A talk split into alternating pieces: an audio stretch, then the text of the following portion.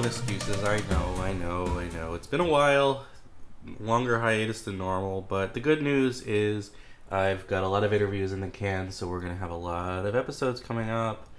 And sorry, I'm a little under the weather, so I sound like I have a cold. It's because I do. This episode is going to be a little different than the other ones. Uh, in that I am going to be the one on the hot seat, sort of. Uh, I did a bit of a Q&A sort of thing at a bookstore in LA. It's a culinary bookstore called Now Serving, and I was there on my book tour for Sakepedia. Buy it now, where over five books are sold, but especially buy it at Now Serving in LA if you're out that way. Courtney Kaplan, who is from an izakaya called uh, Tsubaki in LA, great place. She sort of led the discussion at the bookstore. It's a nice little change of pace for this podcast. We'll get back to the normal format in the next couple of episodes. But yeah, uh, it's a good one.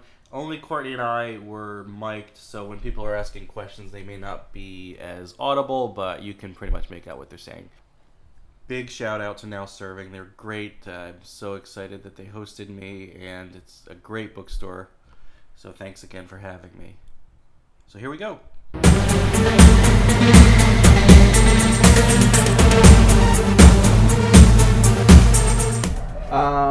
Welcome everybody uh, to Now Serving. Uh, I'm Ken, and uh, this is actually the very first event in the shop this year. So thanks for coming.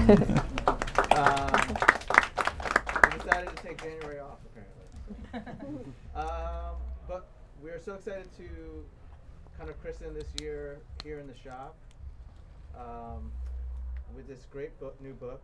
Jeff Cioletti here, uh, author of Drinkable Globe, drinking uh, the year of drinking adventurously, and his new book, Sakepedia.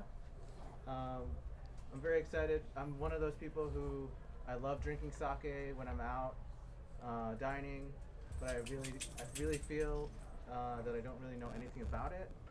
Uh, that's why actually to have a book like this, and then to actually have, I we uh, Michelle and I automatically thought of Courtney here from Tsubaki. because,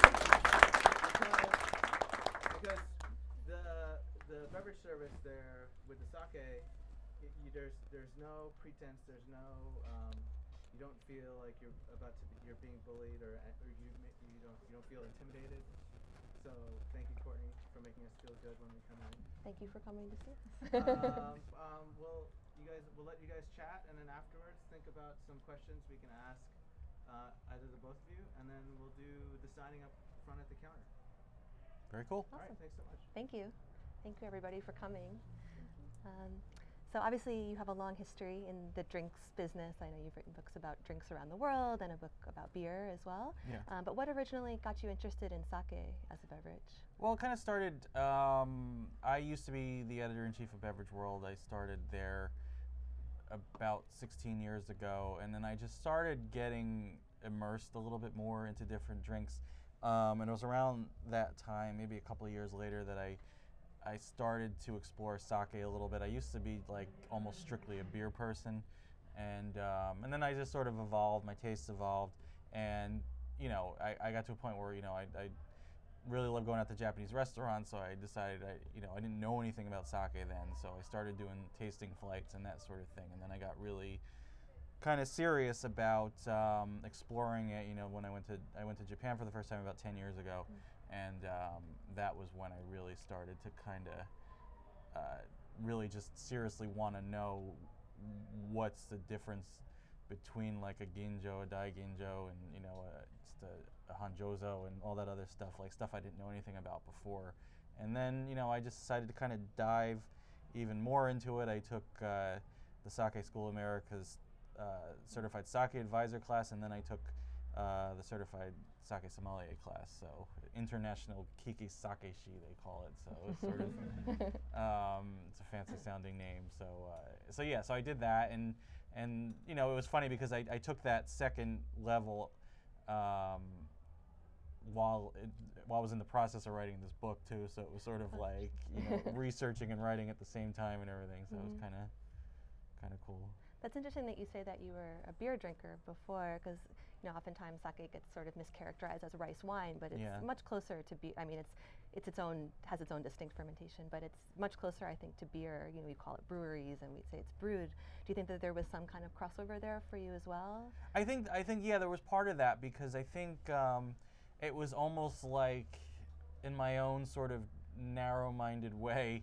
Um, I was that annoying friend who only wanted to drink beer. I wanted to go to beer bars. I wanted to, um, you know, it was like as people would take me to cocktail bars, and I'd want to see what they had for beer, like like craft cocktail bars, like really good mixology bars, and I'd want to see what their beer list was.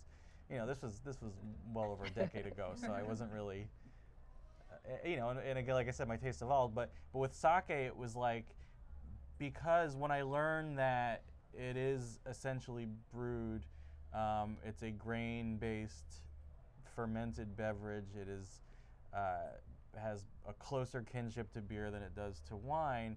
It sort of I gave myself permission to drink it because I didn't feel like I was veering too far outside of beer. And now the weird thing is I barely I still drink beer, but um, you know now like I'll go to Portland a couple times a year and I won't even have a drop of beer now Yeah. going. It's like I'm drinking so many other things now Yeah. you know, I got really into spirits too, and I, you know, I'm, I'm just starting. Also, I'm starting a new gig uh, with the American Craft Spirits Association. We're launching a digital magazine. I'm going to be editor in chief of that. So I've really Congrats. got into spirits. Thank you, and I got I got into spirits, and uh, but sake is like my core passion now. So it, it's it's so much fun, and I still have so much more to learn, and I'm loving learning every moment of it. That's awesome.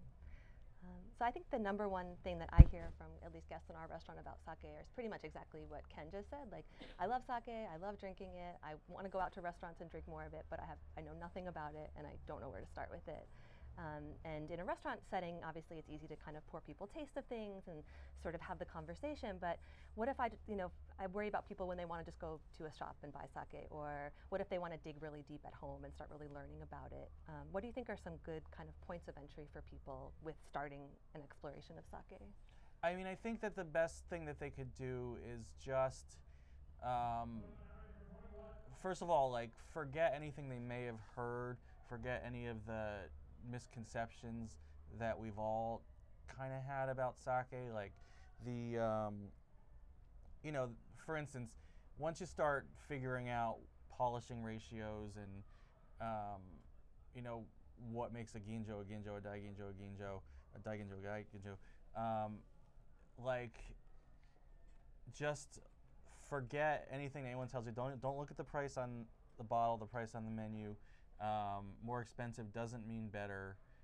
Uh, a daiginjo, they're some of the best sakes there are, but it doesn't mean they're the best style of sake. So you can. It is. It's very easy to start getting into sake without spending a lot of money and really knowing what good sake is because I think that there's good, there's great sake within every uh, every level, every um, every grade. Um, so just kind of start there.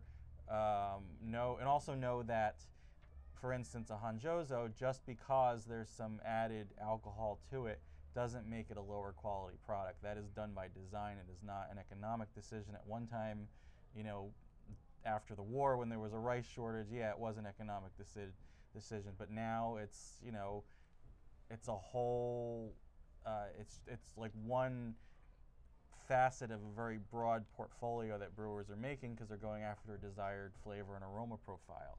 So uh, so forget anything you may know, like and also the whole hot versus cold thing. Um, while many people have when they first experience sake, they experience uh, like if it's a place that has like one house sake and they usually serve it warm, um, and the notion is that it's the cheap stuff that's that's warm. I mean that sort of reputation started because yeah, for a while when there was no taste for sake in the United States, um, we were getting sort of the very down market stuff, and they were serving it warm because it benefited from it. But but warm versus cold is really a stylistic thing. Like if you have a lot of umami in that um, particular sake, it actually benefits a little bit from warming it up. Not hot, but you know, you know, about 10 degrees above room temperature, it'll actually really open up some of those umami flavors. Whereas with something that's very fruity and floral, you're not going to want to heat that up because that's going to destroy those flavors and aromas. So it's like little things like that. Um, in a nutshell, just forget what you may think you've already heard because I think there's a lot of misinformation out there, and I think that's one of the biggest barriers to the category in this country right now. Yeah. And that was a really long-winded way to get to the point, but I mean, those are my top three things th- that I hear too. Is that I only drink Junmai sake, which is the pure rice sake Yeah. with no alcohol added.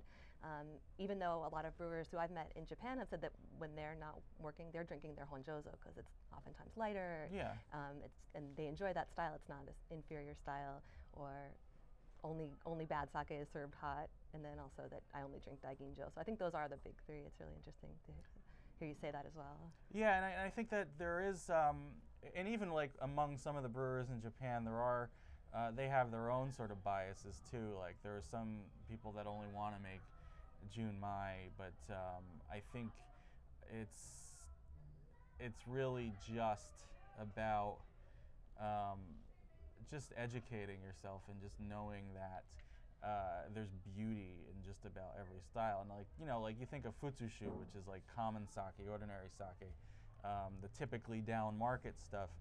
I had one that was brewed. You know, it was like their brewmaster's special select. I can't remember what it was. I can't remember who the brewer was, but I tried it at a at a at a festival and I'm like, oh, what is that? What is that, a Junmai? And it's like, no, that's a futsushu. And I'm like, you're kidding me. And it's like, no, it was just like this amazingly complex thing. Um, you know, it was, you know, it was Yamada Nishiki rice, so they were really playing up that aspect of it. And it was just like, you can make really great futsushu. It just basically means that it wasn't polished to 70%. Right. So it's just like, um, so yeah, so you like when you don't, when, as far, and I don't know, like, I don't know what people's, um, familiarity level with sake is? Like, how familiar would you say some of you are? Anybody care to, like, half and half, 50 moderate? Like if you wanted to do a quick rundown of, of styles. Do you want me to just, okay, I, I can do that easily, yeah. So, I just mentioned futsushu, which is common sake. Um, and that, that's, probably, that's probably the vast majority of what is sold in Japan. I mean, it's, you know, that's just every day. It's the table wine of sake, basically. Um, and then you get to, um, and this is where it gets a little complicated because the term junmai basically means pure rice. It means there's no added spirit to it. Uh, however, uh, you could have a futsushu that is pure rice, but it won't be called a junmai until it gets to that like 70% polish ratio, meaning that 30% of the outer husk of the rice is polished off. So then they'll start calling it junmai once it gets to that level. Um, and then hanjozo, the same thing. Like hanjozo, you could have you have a futsushu, like and, and probably a good number of futsushus are do have the added alcohol. You don't really hear them calling them hanjozo until you get to that 70% polish ratio. Then when you get to 60%, so say uh, between 60 and 69%, um, that's I mean between 60 and 69 percent you're still I'm sorry between 61 and 70 percent you're still in that Junmai Hanjozo level. Once you get to 60 percent, so 60 to 51 percent, and this again this is what how much of the rice is remaining. Uh, that's when you get into ginjo grade, and and if it's a pure rice ginjo, it'll be called Junmai ginjo. If it's got added alcohol, it's just going to be called ginjo. Um, they won't call it ginjo hanjozo, it's just ginjo. And then you polish it further, you get down to, uh, as soon as you hit 50%, so half of the rice is polished away, and if you're at 50% there, you're at dai ginjo. If it's pure rice, it's junmai dai ginjo. And there are some people that go crazy with their dai ginjos. Uh, um, you know, for instance, one of the ones that I have with me that excuse me, is um, is the Dassai 50, which is basically their entry point Daiginjo. But they also have a 39, which means that 39% of the rice is left. They've also got a 23, which means that there's 23% of the rice. And now I'm not sure if it was them, but I heard of somebody who uh, it's become like a, a, competition to see how much they can polish the rice away. Um, somebody has like a 9% Daiginjo and 8%. And then somebody told me last year that somebody actually got it down to 1%. and that's basically water, you know? It's just. so that's. Um, but yeah, and the reason why, again, I mentioned that the reason why Daiginjo's so expensive, like people automatically think, oh, it means it's better. And it is great, but the thing is, it's very delicate. It's uh, usually got a fruity floral aroma. Sometimes you'll get this deep kind of tropical fruit pineapple aroma and it's gorgeous. But um, but it's so expensive because you have to use so much more rice to get enough to put in, in, in the batch. So it's like, so it just costs you more in rice. And also, the time that it takes to polish, the more polished it is, it takes, you know, significantly longer. And it's not, somebody, somebody's not p- sitting there polishing it by hand. I mean, they have these really tall uh, rice polishing machines where it's like fed through the top and then it comes down through what they, they call these things Congo rolls. And it's basically just gradually like paring away the outer parts of the rice and keeps going through and through and you know lo- and takes days and sometimes weeks to get it really down to a very low polish ratio. I mean the term is seimai buai, but um, that means like polish ratio and um, so they um, so obviously time time is money. So and then raw materials are money and using more more raw materials means that you're going to have a more expensive sake. So i mean it's usually worth the money but just keep in mind that it's not because like you know the, the robert parker of sake rated it like a 98 you know? It's just so I think oftentimes too with Daiginjo, they're wonderful in the right context. Mm-hmm. Sometimes maybe you're eating food also that doesn't always call for it too. Like Yeah, I think yeah. they're- can be very specific sometimes with um, what they pair with. Totally, and actually, I think the more the more uh, polished it is, the less you want to really pair it with anything because it's just like because the flavor and aroma is so delicate, it's it's gonna just get overpowered by anything. I mean, you can usually go like um, certain milder sashimis. I think you can go with with a daiginjo and it'll go really nicely, but. But if you're getting like some stronger fish, like a like a mackerel, a Spanish mackerel, you really don't want to do it with that. Yeah, kind of gets a lot or overpowers sometimes Yeah, too. yeah. Um, so speaking of pairing, my favorite, absolute favorite part of your book was the section on pairing with non-Japanese food. Oh, yeah. I thought that was really interesting.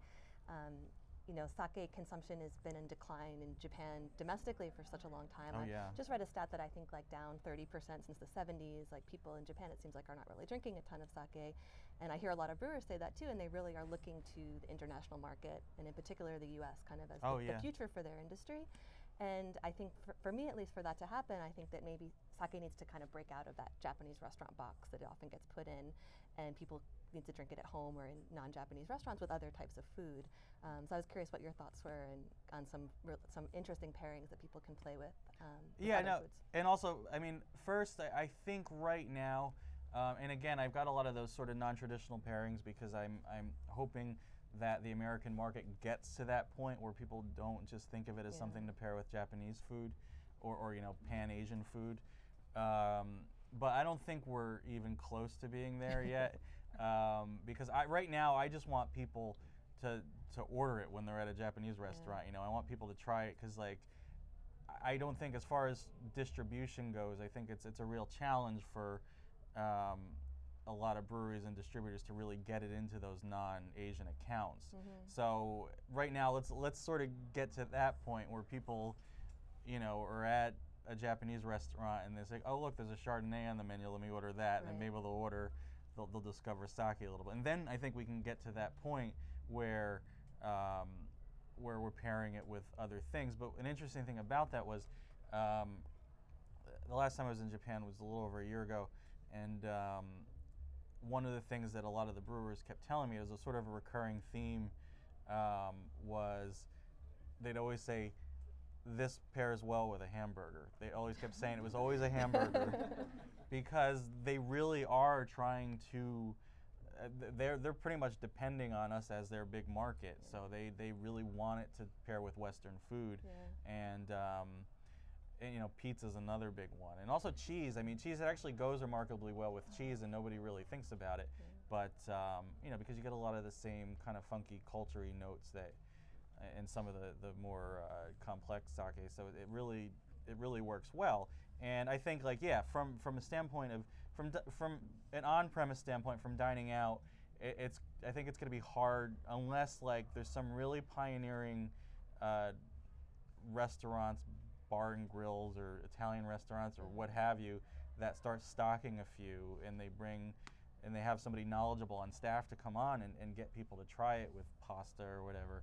But I think as far as like the real financial opportunity, it really is in, in most of the the Asian locations right now. But I think from from an off-premise standpoint, I think once people discover it at the restaurants and bars, you know, and they, they find a bottle they like, a couple of different brands they like, they bring it home. I mean, they don't have to wait until they're having Japanese food at home. They don't have to like order in sushi or whatever to have their sake.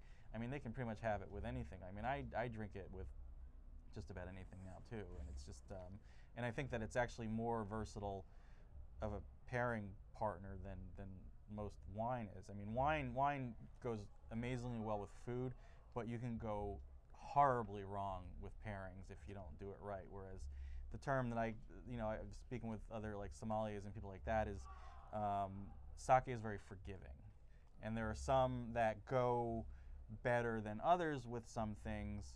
Like for instance, um, we'll talk about you know Junmai, for instance, tends to have uh, you know a bit more umami to because you have uh, there's still a lot of protein and fat left because that's really what you're polishing away when you're polishing the rice. And um, so you get more of that umami flavor. Um, so you can go with stronger dishes like that. You can go with you know say a, a medium rare burger with blue cheese on it. I think some i think that's a great pairing.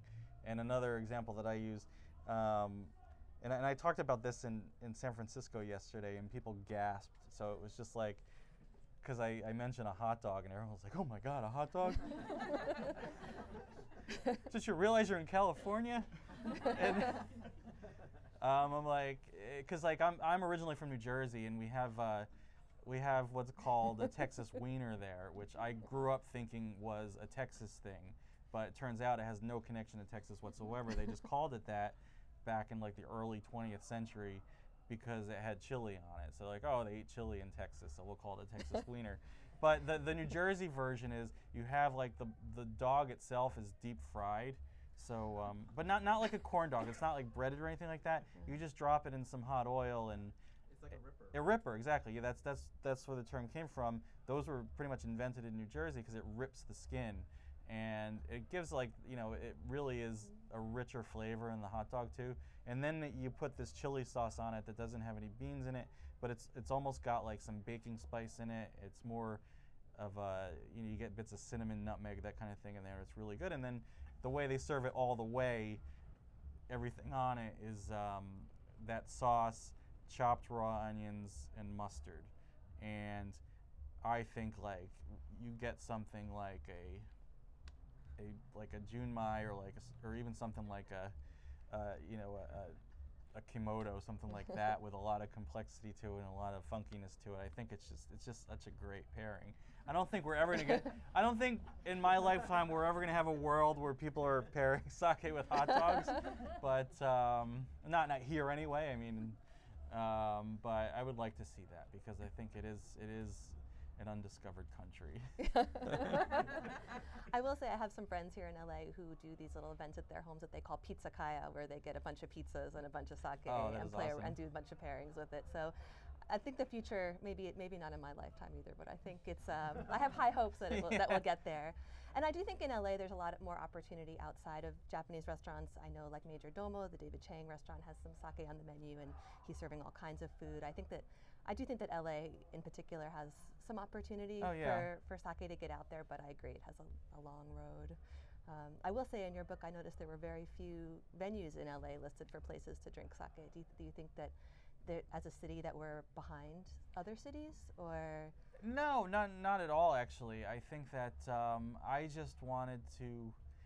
Um, it's weird because I think it was more a matter of there were a lot of places that have very robust and very similar selections, more so than where I'm from.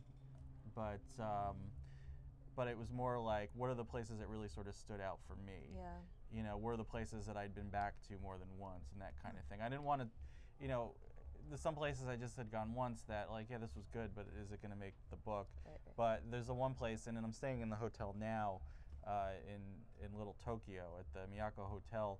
Um, on the second floor, they have this um, this sake lounge, and it's like it looks like it's straight out of the 70s, and it's and they've got karaoke, and they've got an amazing sake list, and that's just the vibe there. That's that's why that made my book. So it was sort of, but you know, I, I do spend a lot of time talking about Portland only because I'm in love with their approach to serving sake because it's like they, they've got pretty much the highest per capita consumption of sake outside of Japan. they really in yeah. Portland?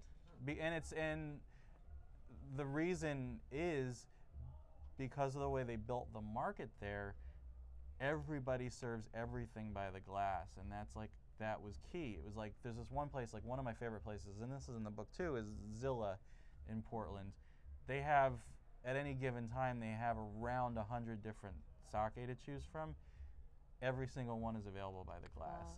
So, and that's what gets people to buy it because people don't want to commit, especially if they don't really know much about sake or they're they're just completely new to the category and they want to try it, but do they want to spend 70 bucks on a bottle? You know, so it's no, it's like they'll spend 12 bucks on a on a good glass or a flight or something like that, and you know, that helps bring more people in. So I think that that kind of has contributed to why Portland is such a good market for sake. So I, you know, I kind of give them a little, um, little more lopsided praise than other places. And, and I'm not from there. I mean, I just love the city, but, um, you know, that that was really it. It wasn't that I, I just didn't think that LA's behind anything. It was just um, my own familiarity and the places that really kind of stood out for me. So.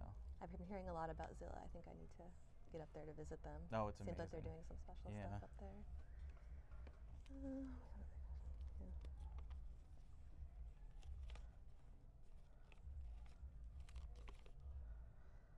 And then I guess my last question was uh, we were talking a little bit before that we sat down today about sake brewing in the U.S. Mhm. And I know that there's a lot of breweries that are kind of popping up across Yeah. the U.S. What do you sort of see as the, the future there? I think it, we're finally at a point, and this this is only um, in the last two to three years have we started to get there because I think um, there had been sake production in the U.S., but um, I would not say that there was ever really a craft level of it. I mean, you had the big sake brewers from Japan that set up shop in like Northern California with their, you know, and their their vision was just to provide um, cheap, accessible sake to the American market that had absolutely no experience with it whatsoever. So then. I think one of the game changers was in the 90s when, when Sake One, and here we go back to Portland again, but Sake One in Forest Grove, Oregon. Um, they initially started out as an importer, and then around 1997 they decided to start brewing their own. And they've kind of, for me, they've been sort of the gold standard of what American sake brewers should be striving for because, like, their, you know, like their ginjo, like their silver, is as good as anything at that grade coming out of out of Japan, and it's a lot cheaper. I mean, you can get a good bottle of that stuff for 13 bucks, and for a comparable Japanese version, you're going to spend like 25 to 30 for it. So it's it's definitely great for that. It's the Momokawa label. That's Sake One. If you've ever seen Momokawa, that's uh, Sake One out of, out of Oregon is producing that. And then um, we didn't really have much activity after that. They pretty much were the only game in town for the most part until um, a couple of other places started opening up. Like in Asheville, North Carolina, there were two at one time. Um, there was one called Blue Kudzu, and there's one called Ben's Tune Up. It's a, basically a, a beer bar and brew pub that has like a you know pretty good food menu. It's it's mostly like Asian inspired fare, um, and it's it's called Ben's Tune Up because it's an old garage that they converted into a. um, and they have a sake brewery there. Um, Blue Kudzu didn't have that sort of food business. So they failed because they weren't in a spot where there was any good foot traffic, and um, they were pretty much for production and distribution only. I mean, I think they had a tasting room, but nobody knew it was there. Whereas Ben's Tune Up, uh, they don't have to rely on their sake. They they got food, they got beer, and and their sake. I mean, I'm gonna have to cut this. Out. I'm actually recording this for my podcast. That's why we got the recorder here. But um, I'm gonna have to cut this part out. But but their sake is lousy, and it's like I mean the the one place that's they were the wrong the wrong place survived in Asheville. That was the thing. so and that's so so yeah. So Blue Kudzu probably went under I would say four years ago. Um, but after that is when we finally started seeing people get serious because at one point there was Texas Sake, which is in Austin. Um, they're, they're a sake brewery, and I hadn't had their stuff before they changed hands, but apparently previously they weren't that good. But then when they sold to the new owners, they, they started getting serious about it, and, and it's good stuff. Um, and then just a year and a half ago, um, um, in in Nashville, Tennessee, um, Proper Sake opened, and their focus, which is uh, not the focus of a lot of sake brewers here. A lot of people are just are focusing mostly on ginjo. They're just going for Junmai because their their owner um, Byron, he spent a lot of time in Japan, and that's the stuff that he loved drinking. He said, "I'm going to bring this to the U.S. market," and he's doing just a phenomenal job with it. And, and you know, it's like you think Nashville, Tennessee, the last thing you think is sake, but they're they're like one of the top ones in the country as far as I'm concerned. And then um, there's Brooklyn Kura in um, in Brooklyn. Um, they just opened literally a year ago this month. So and they're they're fantastic too. So it's great. We're finally seeing good stuff because I, my aside from Sake One, my experience with American quote unquote craft sake was Ben's Tune Up, and it didn't really bode well for what was going to happen. So I'm, I'm very I'm very encouraged, and of course I've, and I've got a sake actually that you're going to taste from one of the other great ones uh, uh, is. Um, uh, Sequoia up in up in San Francisco, and I was just there yesterday, and and their stuff is incredible, and and I brought I brought like their un um, unpasteurized sake, so it's gonna have some really cool flavor to it. And they don't like to they only they don't really distribute that beyond the brewery. I think they've got a couple of accounts in San Francisco that they will distribute it, but they do another one that they call Coastal, which is available for the rest of California, and that's because it is pasteurized because it doesn't travel well, and it's eh, unless you're keeping it the proper temperature, it's gonna it's not gonna taste good. So he, he doesn't want it to hurt his brand if people aren't like handling it well beyond there. So it's like he just goes with the coastal. So so you're getting a rare opportunity to taste um, Sequoia's Nama outside of San Francisco. so um, but yeah, there. So I would say it's those four right now are I think and also so what I say Is, so Sequoia in San Francisco, uh, Brooklyn Kura in Brooklyn, Brooklyn, uh, Proper Sake in Nashville, Sake One obviously, and I'm also kind of a fan of. Um, I actually just learned yesterday. Somebody told me I was pronouncing it wrong this whole time. It's uh, Moto I in in Minneapolis. I thought I always thought it was Moto E because I figured they were pronouncing it like the Japanese way, but too. this guy corrected me when I was giving my talk yesterday.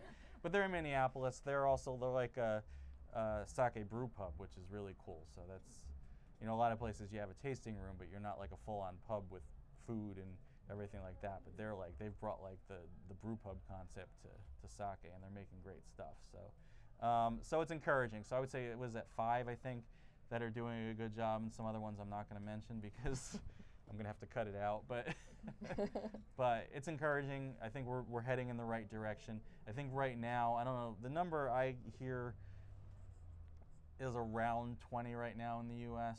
Um, is that about what you? About yeah, give or take. I, I'd like to see that number in a couple of years get to 50, hopefully. Yeah.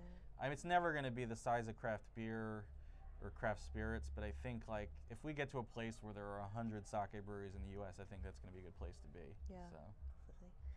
I'm guessing everybody probably wants to taste some sake sometime soon. But Yeah, sorry, I ramble a lot. I'm No. I, no. know, I, know, I don't know how to give a concise answer. um, should we see if there's questions anybody, from anybody? got any questions for Jeff? Right back behind you. Um, a question and then before you answer a comment, which is kind of funny. So, what is your favorite thing to eat with sake? But before you answer, just so you know, I grew up in the French area in the Samise neighborhood, and the first thing I ever had with sake was the mother of a friend of mine, Mrs. Toji, would make hot dog sushi. So she would take a hot dog, Oh, really? and wrap it in nori. And that's the just so you know, and this is a million years ago. That's the first thing I ever had with sake. So hot dogs are a tradition in some places. well, and also like when you're asking me what my, my favorite things to, to eat, and again, like you know, I keep saying we're gonna get to this place where um, we're eating Western food with sake, but I still sort of default a lot to Asian type fare. I mean, I like, you know, any of your because it's just it just goes so damn well with it is the, the any type of like izakaya kind of stuff, you know, and to kind of go with the hot dog theme, um, you have like a, a kurobuta sausage that you'll get there, and that goes that goes amazingly well with it. And um, Sounds like Instagram food. Hot dog sushi. This was like a long time ago. long time ago, but it was, you know, the neighborhood. Yeah, and, and it's, it's like anything. Um, I you know I, I still eat. You know I'll, I'll eat sushi with sake, but th- there are a couple different schools of thought on that. There's some people that it's, there's an old kind of uh, tradition. It's like oh don't eat. You're drinking rice with rice. Don't don't do that. Like in some Japanese circles, it's not so much anymore. But no, it's like, and, and I actually went to Japan. Everyone's like, no, no one really says that anymore. There's a few people that that kind of used to be a, a, a thing, but now it doesn't really. It's not really. But so so it's like, um, you know, any kind of meat I think is is really good, especially when it's, um, you know, pork is always great, um, especially when it's um, got a nice sort of rich sauce on it. You know, like a good pork chop with like a like a soy reduction sauce on it. I mean, I, and again, it depends on the style of sake too. But um, th- those are the kind of things that I like. And, and again, and I do, I am a fan of cheese with sake. Cheese does go well, and I do a lot of pairings that I've been to. It's like that's sort of like the go-to.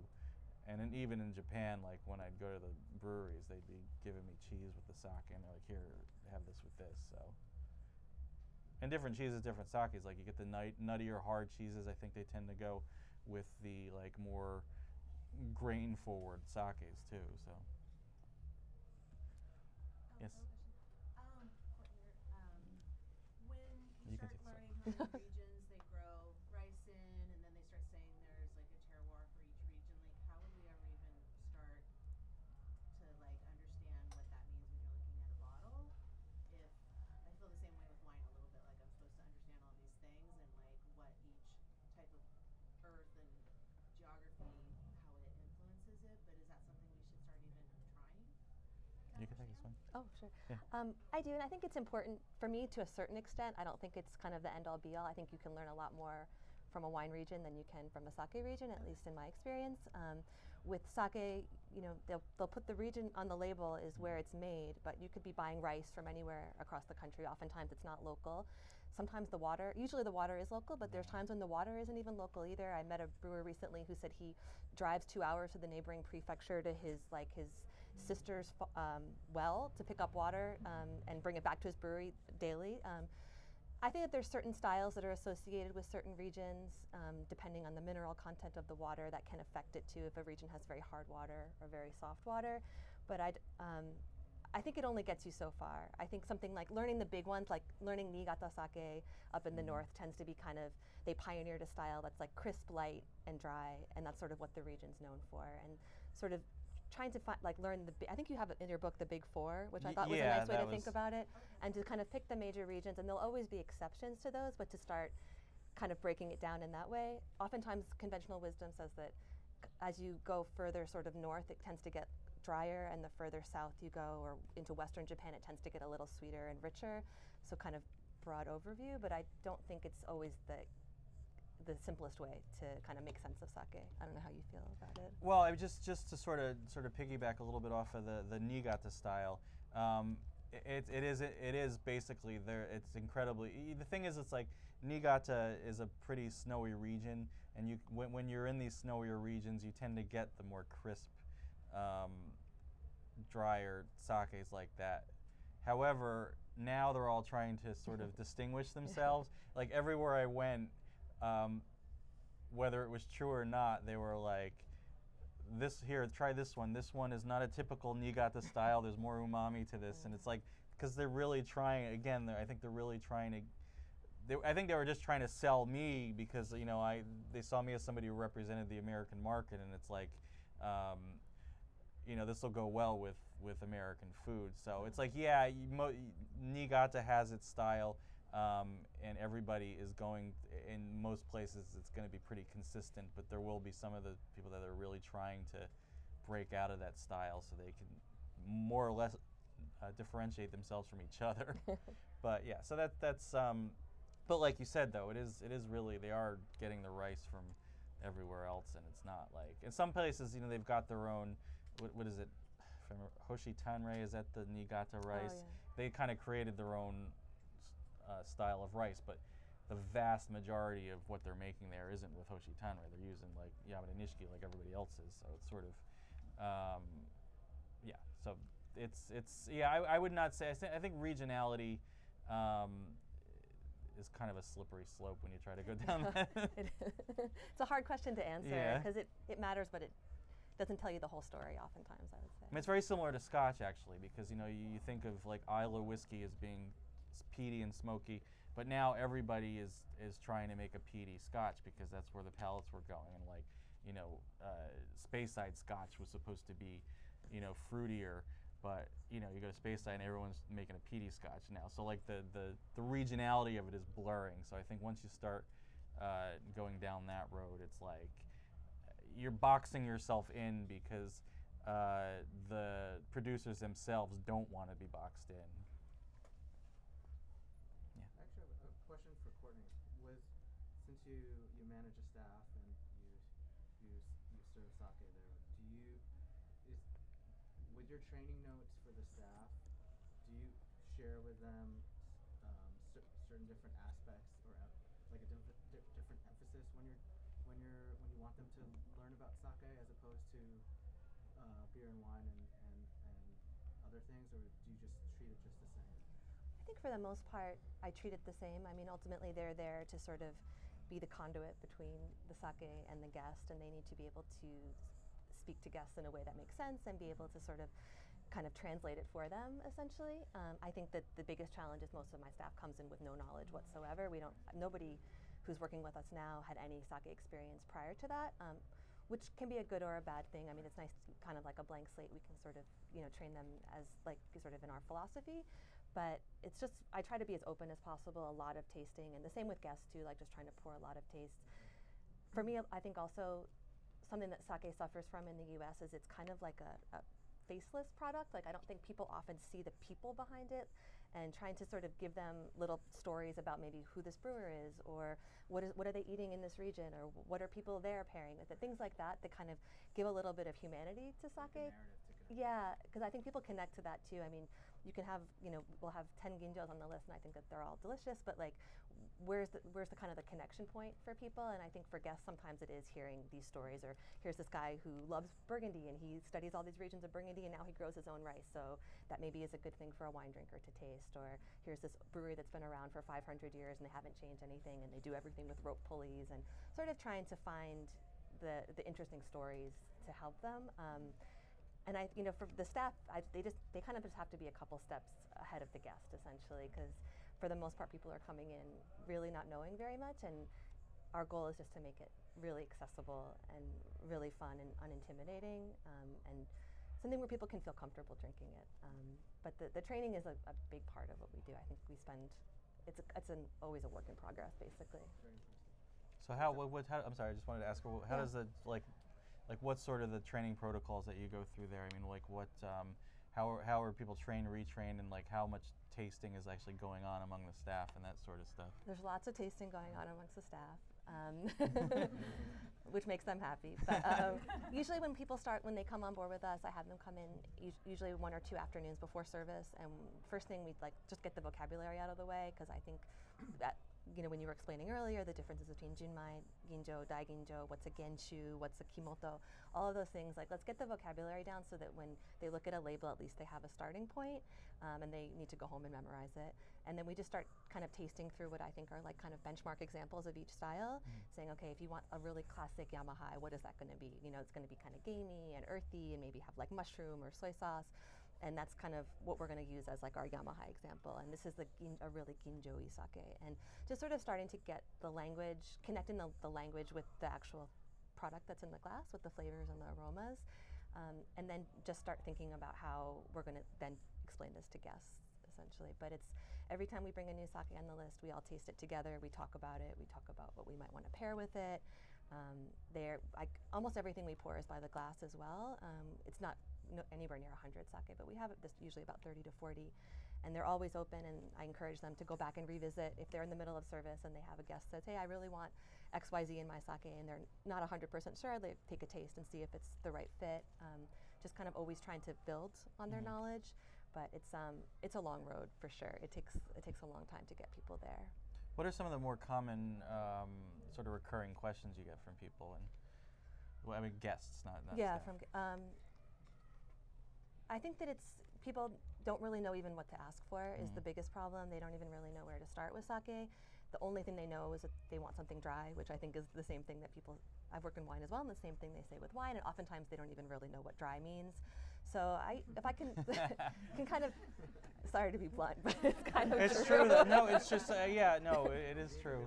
it's uh, but so what I just encourage the staff to do and what I do myself is just okay if, we're really starting with a guest who doesn't know anything let's just bring a couple of tastes to the table and let them taste it and tell me what they think and then at least it gives us a starting point like even if the words they're using don't correspond to the way I would use them they, I like glass number two I'm like okay I know what that what that means and what world we're in um, but I think get, the people seem really excited about sake. Like the, I get really geeky questions. I get people asking.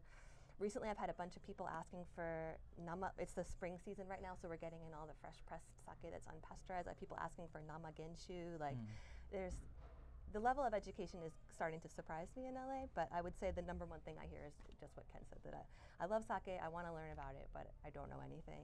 Um, I find it helpful too sometimes with people to kind of put it into the context of the larger world, like, oh, so you don't know what you like in sake. What kind of wine do you like, or what kind of spirits do you like, and sort of try to at least get a handle on their palate that way. Yeah, yeah. You know, if they say I like really big red wines, okay, maybe this they want like this kind of bigger, richer junmai Oh, or yeah, yeah. whatever. Things like that um, can be helpful. Any other questions from the crowd? Yes. Are there stores or websites that you can recommend for purchasing sake to drink at home? I mean, normally I just go. We, we're lucky we live by a wonderful wine shop called Domaine LA, which has a really Yeah. sake I'll be there tomorrow. They, they Yeah. invited me to do a signing. I. Um, sometimes it's just going to the Japanese market, but are there are there stores in the United States or websites that are good places to purchase sake for home? I I personally um, I usually I don't think I've ever bought anything online sake wise. I mean I and it's also it's a state by state thing. California you've got way more liberal shipping laws than, than we do in other parts of the country. So, um, but um, you know I usually find. Um, especially when I travel somewhere here, um, or San Francisco or Portland or something like that, I, I, I basically can walk into any um, supermarket. You know, even you know, especially when you find uh, an Asian supermarket, they're going to have a really good sake selection. Um, and and then other times, you know, I. Um, you know, I still have stuff I brought back from Japan I haven't opened, so it's like I haven't really gone shopping. I mean, do you know where to shop around? I mean, because like I'm not from around here, so I'm probably not really. But I, I mean, I know True Sake in in San Francisco. I think they've got an online shop, don't they? Yeah. That's what I was going to recommend. They'll ship overnight GSO to LA, and they have a great. I think they're one of only three dedicated sake shops in the U.S. It's just them, and then Sakaya in New York, and then there's one in Honolulu. Oh, Sakaya, yeah. Um, I but used to shop there. but True. Sake is great, and they will ship here, and they have they have really good descriptions on their website. Mm. And then I think Umami Mart in Oakland, they have a sake club, I think too. I don't know Oh, if they cool. ship to LA, but I know they do have a, like a monthly kind of subscription club, and they have a great selection there too. Yes. So kind of a related question, I guess, because you said that sake consumption is on the decline in Japan. Um, so how, how, what's the state of like distribution for sake? Do you think there's like room for improvement? Um, are there a lot of like, are there people like, because in wine it's like a kind of a golden place we're at right now. But what do you think about sake? I think it's gotten a lot better. Um, I think there's still a long ways to go. I think a lot of the the major distributors, like if you go to a lot of restaurants in LA, if you look at their list, it's primarily sake from being distributed by companies that are mostly grocery.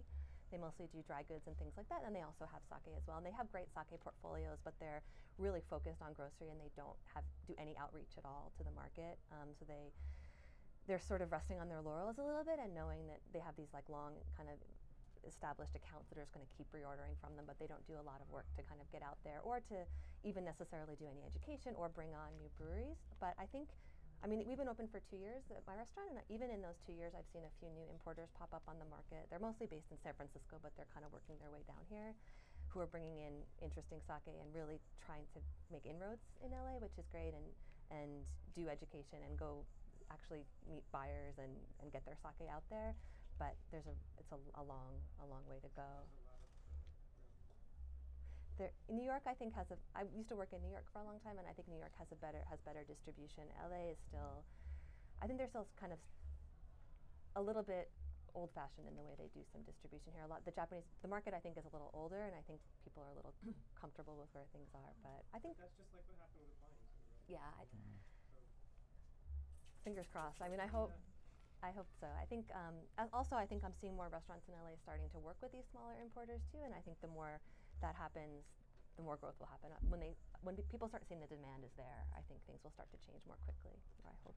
I'm seeing some some good progress happening, and not so much on the distribution side, but on the importer side. They're hiring like sake portfolio managers now, like people who are, you know, former som- former sommeliers of sake who are actually on staff now. Like, um, you know, a friend of mine, Jamie Graves at Skurnik, he used to run the beverage program at uh, Sakamai in New York, um, and they just hired him away at Skurnik, and now like they're doing an amazing job with their stuff. And then even even with some distributors, and I know I keep going back to Portland, but um, uh, there's a guy who works for Young's Market Company, like one of the big distributors, and his name's Marcus, and he is he's responsible for like the whole Pacific Northwest, and he, uh, you know, a lot of people like you know when people talk about why is Portland such a great market, if you talk to a lot of the accounts in Portland, they're going to tell you it's because of Marcus,